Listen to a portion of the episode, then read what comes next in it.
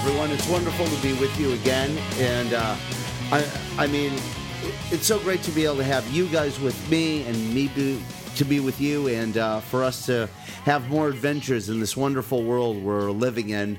Um, we're sort of suffering for that Chinese curse. We're living through interesting times, unfortunately.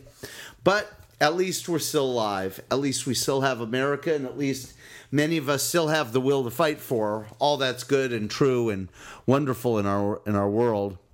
Um, I'm going to focus on some good news to begin with. Um, headline from Reason magazine, the by Liz Wolfe. The media have finally realized that Cuomo and Newsom are terrible. Will voters? The governors of New York and California have botched major aspects of the pandemic response. Nearly a year into the pandemic, people on both coasts are increasingly fed up with their leaders. In California, Democratic Governor Gavin Newsom has done such a poor job handling COVID 19 that activists in the state have submitted more than 1.1 million signatures for a Recall Newsom ballot initiative, hoping to qualify for inclusion by the March 17th deadline. In New York, previously chummy reporters and TV anchors are finally holding Democratic Governor Andrew Cuomo's feet to the fire after reports surfaced that his administration had not only used a March directive that put nursing home residents' lives in peril, but had also hidden the total deaths resulting from that decision. For those who soured on the efficacy of lockdowns many months ago or voiced skepticism of executive power right from the start, the incompetence of Newsom and Cuomo is unsurprising. It's encouraging, though, because now people, other than partisans and principal critics of executive power, are taking notice of the ways these two governors failed their constituents over the last year. In California, schools remain closed, meaning 6 million children continue to be subjected to ineffectually virtual learning. The vaccine rollout got off to a terribly so slow start. The second ban on outdoor dining, which was in place from early December until late January, has been lifted but was in place for far too long. The 10 p.m. curfew for all non essential work and gatherings, which was put in place in the end of November, was finally lifted at the end of January. And as Newsom asked residents to continue to stay home, and avoid gatherings this fall. He was caught red handed attending a lobbyist's 12 person birthday dinner at the Michelin starred French Laundry in early November. So now the chickens have come home to roost. And in effort to recall, Newsom is gaining steam. Recall proponents must submit nearly 1.5 million verified signatures from registered California voters by March 17th. As of February 5th, proponents had submitted 1.1 million signatures, 800,000 of which have already been officially verified. Of those verified signatures, signatures, 84% belong to registered voters, which the New York Times notes is an unusually high percentage compared to typical recall efforts. Wasting no time, the former mayor of San Diego, Kevin Faulconer, is already campaigning as a Republican, no less, for the Newsom job. In, if the recall effort is successful, Newsom would be the second California governor to be fired from the job. And according to organizers, it will be in no small part due to the crippling effects his policies have had on small business owners, school children, and working families. A related story of incompetence is playing out in the, in the opposite coast. Cuomo has not covered himself in glory since the start of the pandemic. New York has been afflicted by a typical blue state pandemic governance, the likes of which we also saw in places like California. A winter of closed indoor dining and 10 p.m. curfews, very limited school reopening, guidance from legal advising leaders advising residents to double mask and maybe even to continue masking once vaccinated. But Cuomo's administration has also been embroiled in an enormous scandal.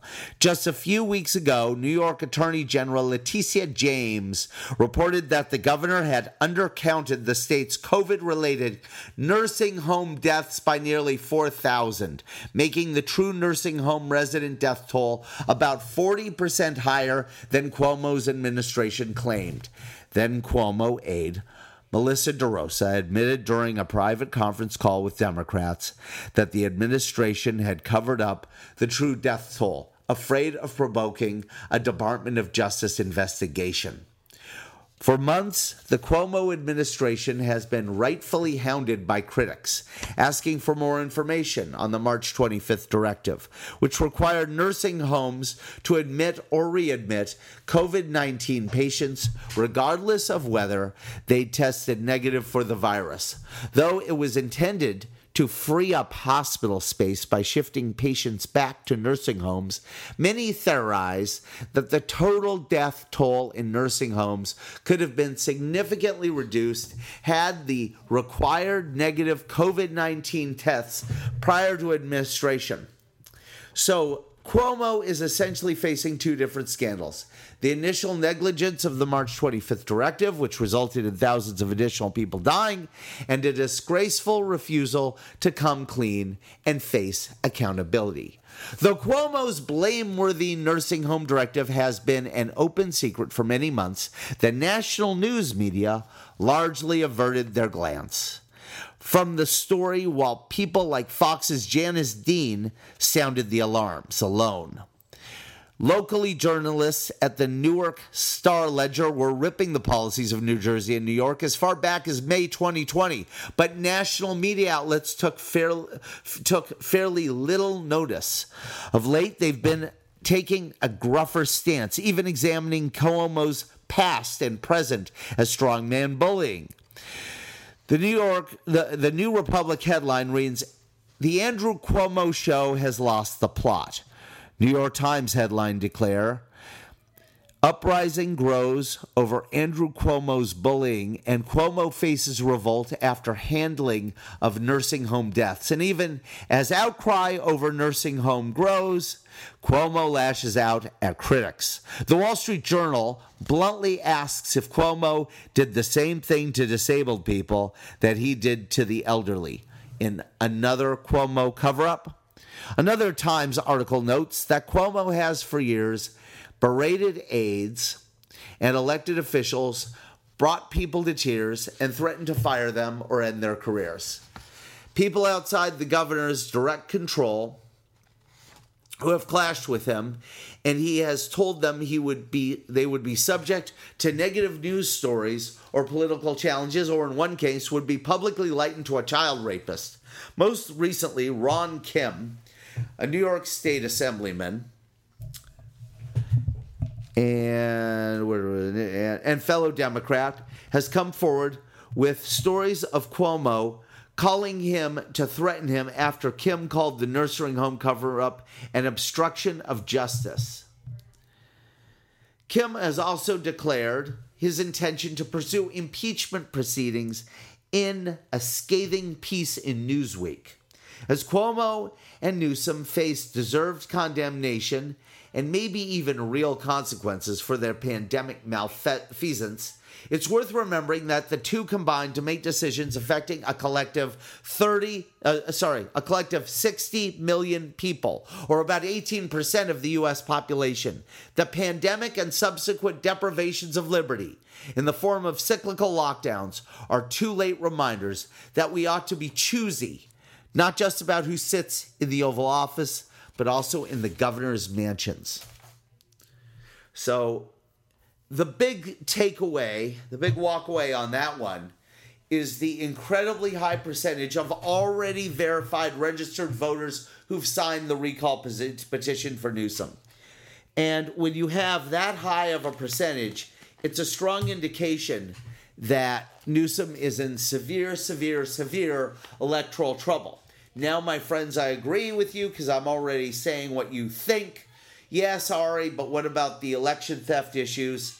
And my friends, that is a concern, but let's just deal with what we can deal with at the moment. And right now, the good news in all this is that Newsom is highly underwater in the popularity, um, the popularity quotient. More good news out, after out of California. This is dated, uh, updated February 21st, 2021, so four days ago. San Francisco School Board halts renaming 22 schools after weeks of scorn. That's right. What you heard here a few days ago, a few weeks ago, whatever it was. God, I lose time since we're living in year zero now. Remember when I read to you that um, spreadsheet of the the uh, school renaming propositions and their justifications why in the San Francisco Unified School District area. Well, the school board has halted the renaming. So, even in liberal San Francisco, political pressure is mounting against this kind of idiocy. Uh, this was written by Doug Zimmerman at the San Francisco Gate. The renaming of 44 schools in the San Francisco Unified School District is apparently being put on hold after intense local and national blowback. In a statement released in the San Francisco Chronicle on Sunday, San Francisco School Board President, you'll love this name, I've read it before, I'll read it again, Gabriela Lopez said it would make reopening schools during the pandemic the only focus, and the renaming committee meetings will be canceled for now. So, okay, let's put this in our pipe and uh, take a toke on it. Um, they're not canceling the renaming. They've put them on hold for now, which means that we don't want to tell our Antifa Black Lives Matter lunatic base we've canceled it because they'll kill us. But it's uh, it's it's dead for now. Thank God. San Francisco Gate and the San Francisco Chronicle are both owned by Hearst but operate independently from one another. Thank you for the disclaimer, San Francisco Gate. In response to widespread criticism that the school board has not consulted historians before the year, near unanimous decision, Lopez promised a more deliberate. And by the way, I pronounce her name Lopez because I'm um, I'm showing respect to her Hispanic heritage or La- I'm, I'm showing respect to her Latinx heritage. That's Latinx, L A T I N X, Latinx heritage. Gabriela Lopez, you know, like Linda Alvarez of CBS News back in the 1990s here in LA. In a response to widespread criticism and the school bo- uh, that the school board had not consulted historians before the near unanimous decision, Lopez promised a more deliberative process moving forward, which includes engaging historians at nearby universities to help with future name change decisions. I acknowledge and take responsibility that mistakes were made in the renaming process, Lopez said in her statement. Lopez said in her statement. Um, and then in a tweet, she wrote, I want to make sure as many people as possible can see my statement about the board's focus on reopening our schools. And then she posted a link and a picture of it, uh, Madam President Gabriela Lopez. The school board approved three weeks ago the renaming of schools in order to exclude affiliations with racism, slavery, colonization, and other troubled legacies. The namesakes included Presidents Abraham Lincoln, George Washington, and Thomas Jefferson, Democratic Senator Dianne Feinstein, and others. The historical explanations for removing their varied their, them varied widely and were roundly judged as flawed. San Francisco Mayor London Breed condemned the renaming decision for its timing. What I and she said, what I cannot understand is why the school board is advancing a plan to have all these schools renamed by April when there isn't a plan to have our kids back in school by then. She said after the board's decision. Since the school board's decision, Lopez has struggled to justify the move in interviews. The Chronicle also reported Sunday that Lopez and two other board members are facing a recall petition. Again, boom. Very nice. More news out of California. This is from the 18th, from February 18th, 2021, from Gateway Pundit, our friend Jim Hoft. California school board members caught trashing parents for wanting schools open. They want their babysitters back. And then there's an update to the story that I don't think is in this copy. that I'll uh, get to in a moment. Let me see here. Uh, I'll, I'll read the story, then I'll get to the update. School board members in Oakley, California, were caught mocking and trashing parents who desperately want their children back in the classroom during a virtual meeting. The board did not realize that parents could watch the meeting. Whoops!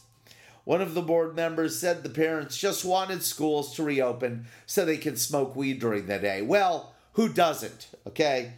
Board member Richie Masadas said that his brother had a medical marijuana service and the clientele were parents with their kids in school. When you got your kids at home, no more smoking out, Masadas added. You can also hear school board member Kim Beatty using expletives in talking about parents saying, Bitch, if you want to call me out, I'm going to fuck you up. They don't know what that by the way, I'm quoting them. I'm trying not to use that kind of profanity on my podcast. This is a PJ PG rated podcast, but occasionally we have to quote a Democrat, so it gets a little nasty.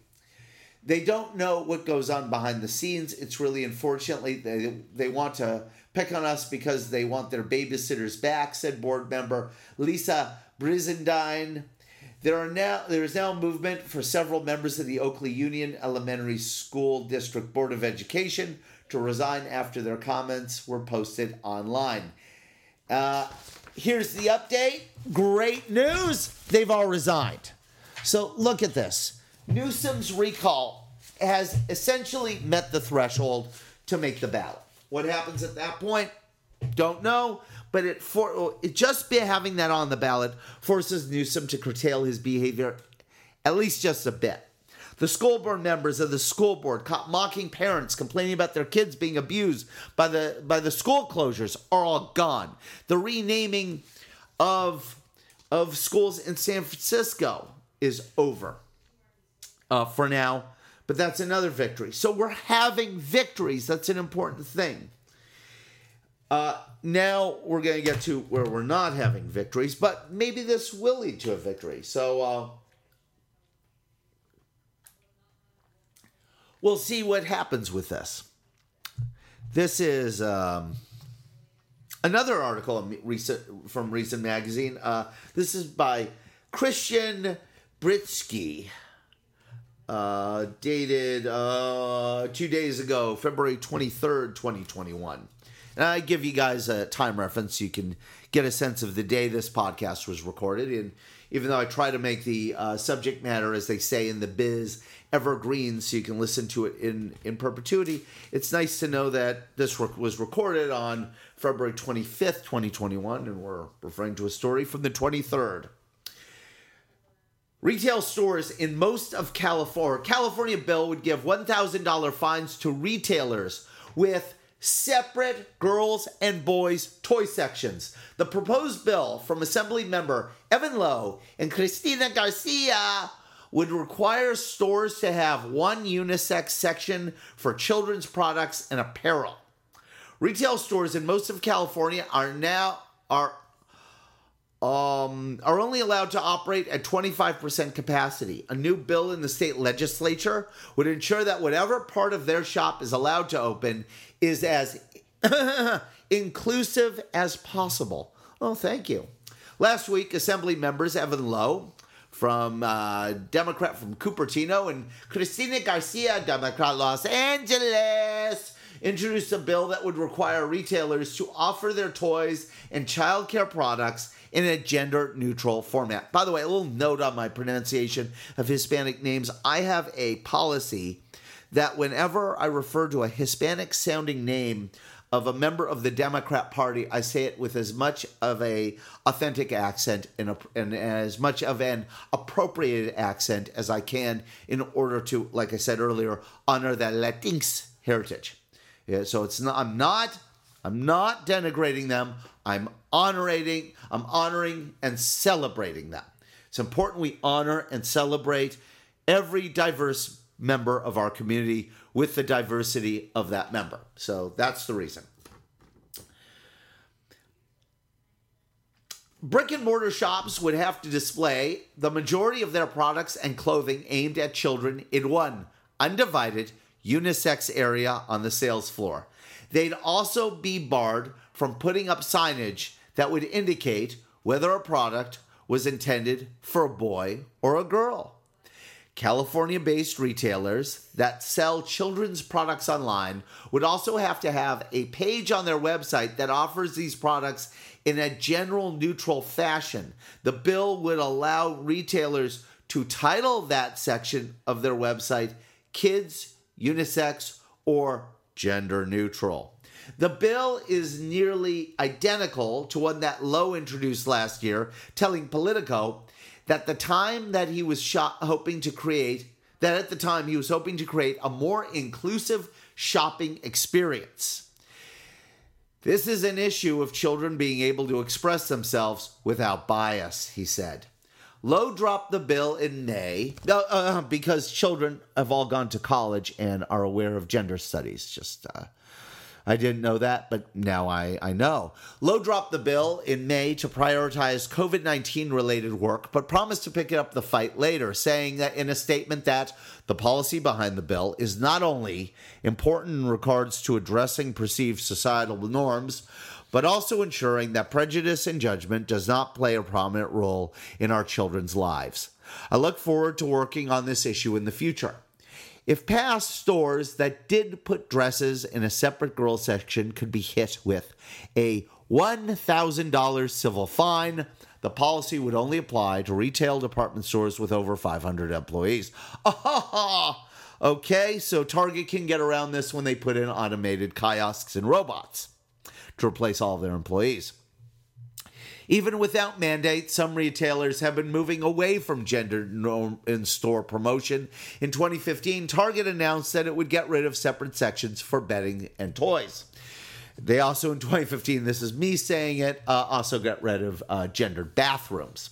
At the time, the company was careful to note that they weren't eliminating all gender distinctions in their store layout and signage, saying that some cases, like apparel, where there are fit and sizing differences, gender based suggestions are appropriate. Oh, thank you. Thank you. Let me make a note of that real fast. That's that's really a fascinating point. Uh, let me grab my old pen here and uh, uh, you know, itemize that. Low's bill would deprive Target and other retailers from making that choice for themselves. That stores like Target are voluntarily moving towards more gender neutral promotions shows that mandating such change isn't necessary to provide a genderless child section for, to shoppers.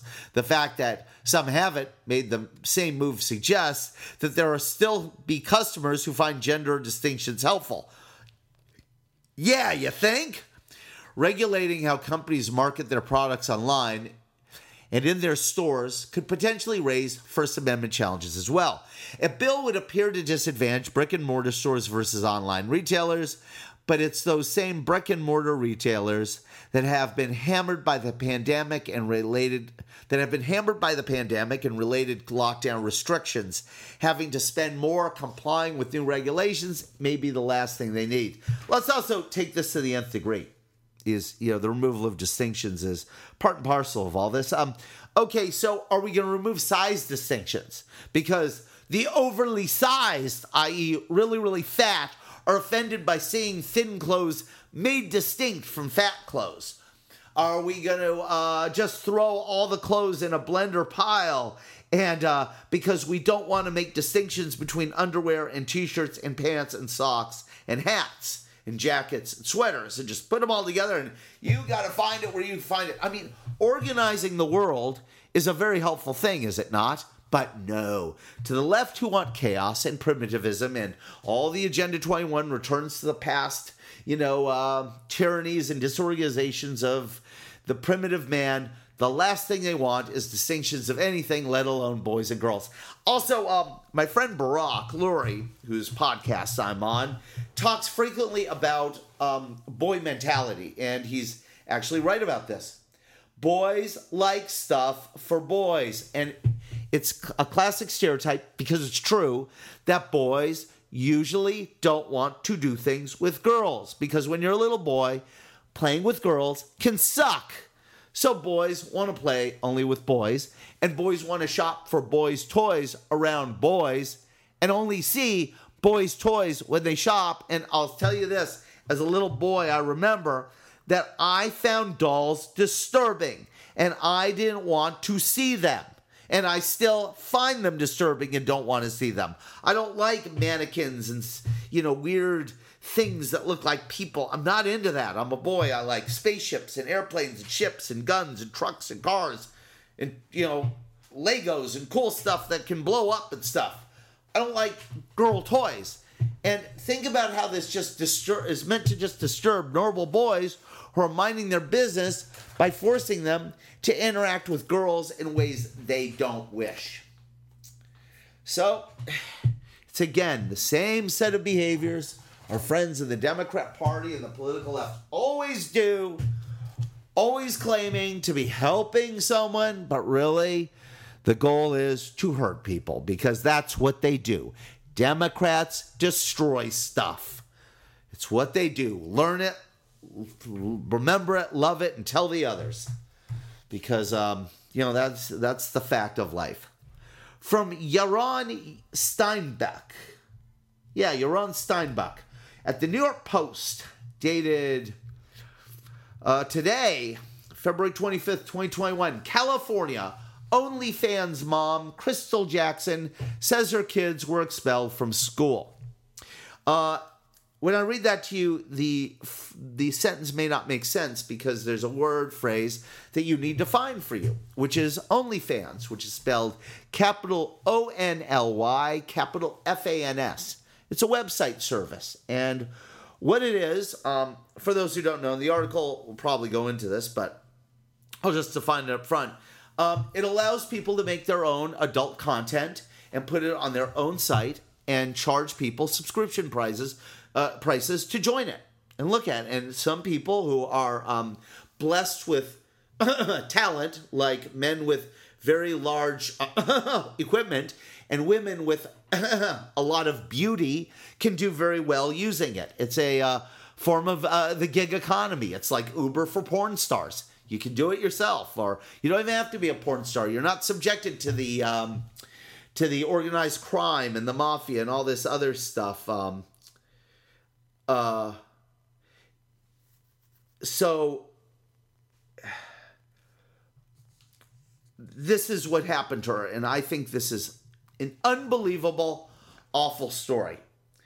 A California woman who peddles sexy snaps and videos online said her three young kids have been kicked out of a Catholic school because of her activity. Crystal Jackson, known as Tiffany Poindexter or Mrs. Poindexter on the OnlyFans app. And I suggest you all, even if you're not interested in this material, go to Mrs. Poindexter on OnlyFans and subscribe and support her in her struggle against this because this story is awful. Because I don't necessarily endorse what she does, but she's free to do it, but her kids should not be made to suffer from it. And what she does for a living, provided it doesn't involve anything illegal, should not be held against her by a school. And it also brings up the issue that she's doing the wholesome mom responsible thing of trying to give her children a religious education and give them the opportunity to have a relationship with God. And all of that is admirable, especially for someone working in an industry that might be less than wholesome. I mean, it's really easy for wholesome people to raise wholesome children. But isn't it more of a challenge for someone like me who might be a slightly flawed human being to try to do the same thing? And shouldn't that be actually rewarded by society rather than punished? Anyway, I'll read on. But her seductive venture has landed her in hot water as her kids' Sacred Heart Parish School in Sacramento, which said which she said has expelled them, CBS Sacramento reported. The principal said the family is no longer welcome at the elementary school and even barred them from picking up the children's belongings, according to a news outlet. That's cold. Jackson said that a group of moms, shut up, Siri, fucking bitch. Uh, sorry. Um, the principal said that the family is no longer welcome at the elementary school and even barred them from picking up the. Uh, sorry. Jackson said that a group of moms discovered her site last summer and started a campaign to get her kids kicked out of the school. Yeah, because they're fat, ugly, and they're jealous. By the way, there's pictures in this article for the New York Post. I highly recommend you looking at the visual. If I was using the camera today, I would hold them up because this chick's cute. And she sounds conservative. She's trying to raise her kids with a relationship with God. What's not to love? At one point, the group sent anonymous envelopes, including her explicit material, to the diocesan principal, the CBS station reported. They wanted my kids removed who are innocent to the whole thing, Jackson said. Now it's kind of like we got caught. Here's our secret life exposed. Yeah, it, it, it's one thing if your kids discover, you know, look, we're all sinners. That's what Christianity teaches. We're all flawed when we raise our kids, we do our best to shield them from the fact we're flawed or what that flaw is, while at the same time saying, hey, uh, kids, uh, we're flawed, you're flawed, we all have to struggle with sin to be better people. Here's how we have a relationship with God. Thank you very much. The, the, the people who should be expelled from the school are the parents who uh, got together and did this. The station said it obtained a copy of an email sent to the Jacksons. Your apparent quest for high profile controversy in support of your adult website is in direct conflict with what we hope to impart to our students, according to the message cited by the outlet. We, therefore, require that you find another school for your children and have no further association with ours added the email, which was signed, reportedly signed by Principal Teresa Sparks. I strongly suggest you all look up Principal Teresa Sparks at that school and send her an email letting her know how awful what she did is. She deserves it. Keep it clean, folks. No threats, no profanity, no violence, no nothing. Just tell her I don't like what you did and that it's a non it's a very anti-Christian thing that she did. And it is. It absolutely is. The school would not comment to CBS 13 about the matter. Oh boy, there's another picture of this woman. Oh, she's cute. Oh, Beautiful. Jackson said that she would continue. Uh, and by the way, the New York Post, the pictures they posted are the uh, PG 13, if not, uh, uh yeah, PG, PG and PG 13 um, level pictures. Nothing R or X rated in the New York Post article, but they're beautiful. And, you know, it, it stimulates the male part of me. Jackson said she would continue to post on her OnlyFans page and that the couple is applying to send the kids to another Catholic school, but is worried they may be banned completely by the city's diocese. The mother said her seductive venture began with a post on Reddit as a way to spice up her romance with her hubby. Someone was like, Hey, why don't you start an OnlyFans? Jackson told CBS 13. We're like, What the heck is that? Her husband said they think is an artistic or sultry and sexy and fun and playfully, but certainly nothing hardcore, Fox 19 reported. Crystal Wirt, who was removing the second grade room mom two weeks ago, who was removed as a second grade room mom two weeks ago, said, You're t- taking these innocent children and you're punishing them for something you don't agree with. Absolutely right. Absolutely right. Um, so uh, I want to talk for a second about the vaccines. Uh, a f- good friend of mine, someone I absolutely adore and love, very much said, Why do you have a problem with the COVID vaccine, but not, say, the Salk vaccine? And there were like three or four or even five reasons that were good. And when I said them to her, I don't know if I changed her mind, but I realized they'd be really good things to say to you guys because I think it's well thought out, if I do say so myself. And sometimes I have my moments of clear thought. So here we go. Um, polio was a much more serious and debilitating disease than China flu. That's the first thing so that the need for a vaccine to treat it or prevent it was much it was a much more needed thing for society than this. We're dealing with a disease here that doesn't affect everyone, certainly doesn't affect children, is 99% plus survivable, is mostly survivable by those with comorbidities and of advanced age, but when it does kill or does leave debilitating results, it's 99% plus times only those with those debilitating comorbidities and age.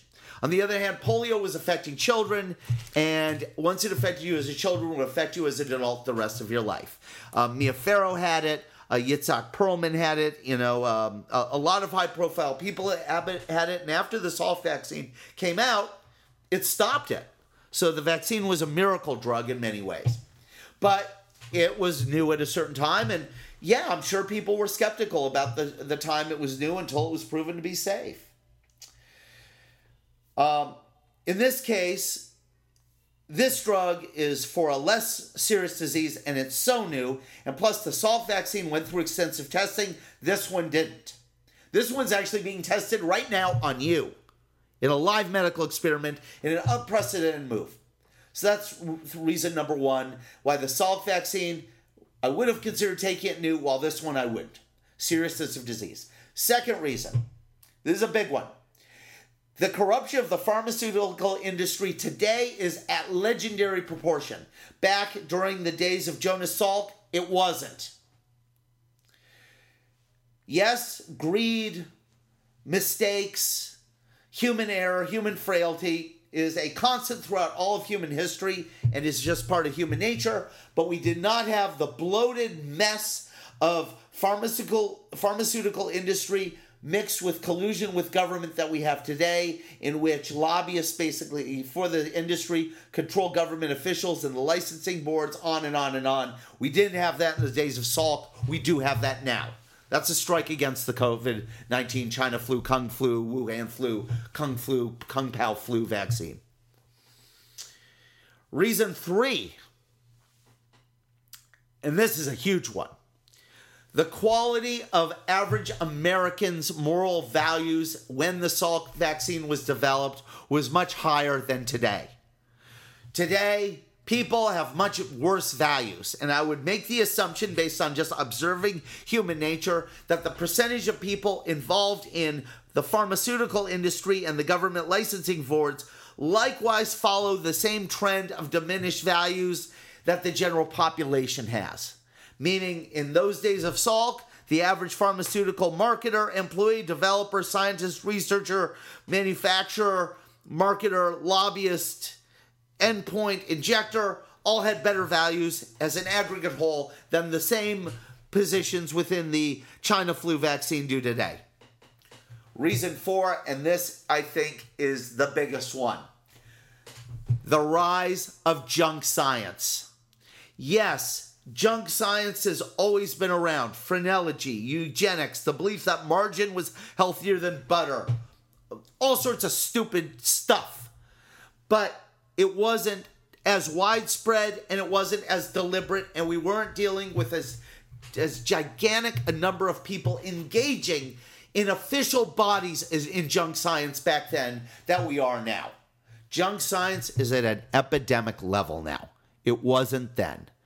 And that is gigantic to me. And then the final reason, part and parcel to the last three, is this Bill Gates. Bill Gates is promoting this vaccine, promoting it. But at the same time, he has just released a. And, and he's promoting it while denying he has any involvement in it. And he may, may not. I believe he is, but he's saying he doesn't. So let's believe him that he doesn't. But at the same time, he's promoting the efficacy of this vaccine from a scientific point of view. He has just in the last couple days released a book on the junk science of global warming. So why should I believe his this guy's opinion on the efficacy of an injectable that's experimental into my body that he's when the same man is promoting junk science in his written literature as an authority on completely unproven junk science. And then finally, there's this it ain't a vaccine. If it was a vaccine and you got injected, you would immediately be cleared to operate in normal life, in normal actions normally. And people wouldn't be telling you, oh, you still have to wear the mask. Oh, you still have to social distance. Oh, you still have to stay out of theaters. Or you still have to stay out of uh, restaurants. It would be a vaccine, meaning I got injected. I'm immune. I can go about my life now. That's a, that's the definition of vaccine. Now, there's other definitions of vaccine that have to do with, you know, um, the the pathogilo- pathological content of what's in the vaccine to stimulate the immune reaction versus this one, which is an MR- mRNA. I don't want to get into all those issues. Okay, this isn't a medical show or, or a medical episode at the moment. That's a whole rabbit hole. That's a whole hour long podcast. Okay, I'm not going there here. I'm going with the simplest, most uh, uh, superficial definition of vaccine, which is once I get this, I'm immune. And with this, the experts are telling you it ain't.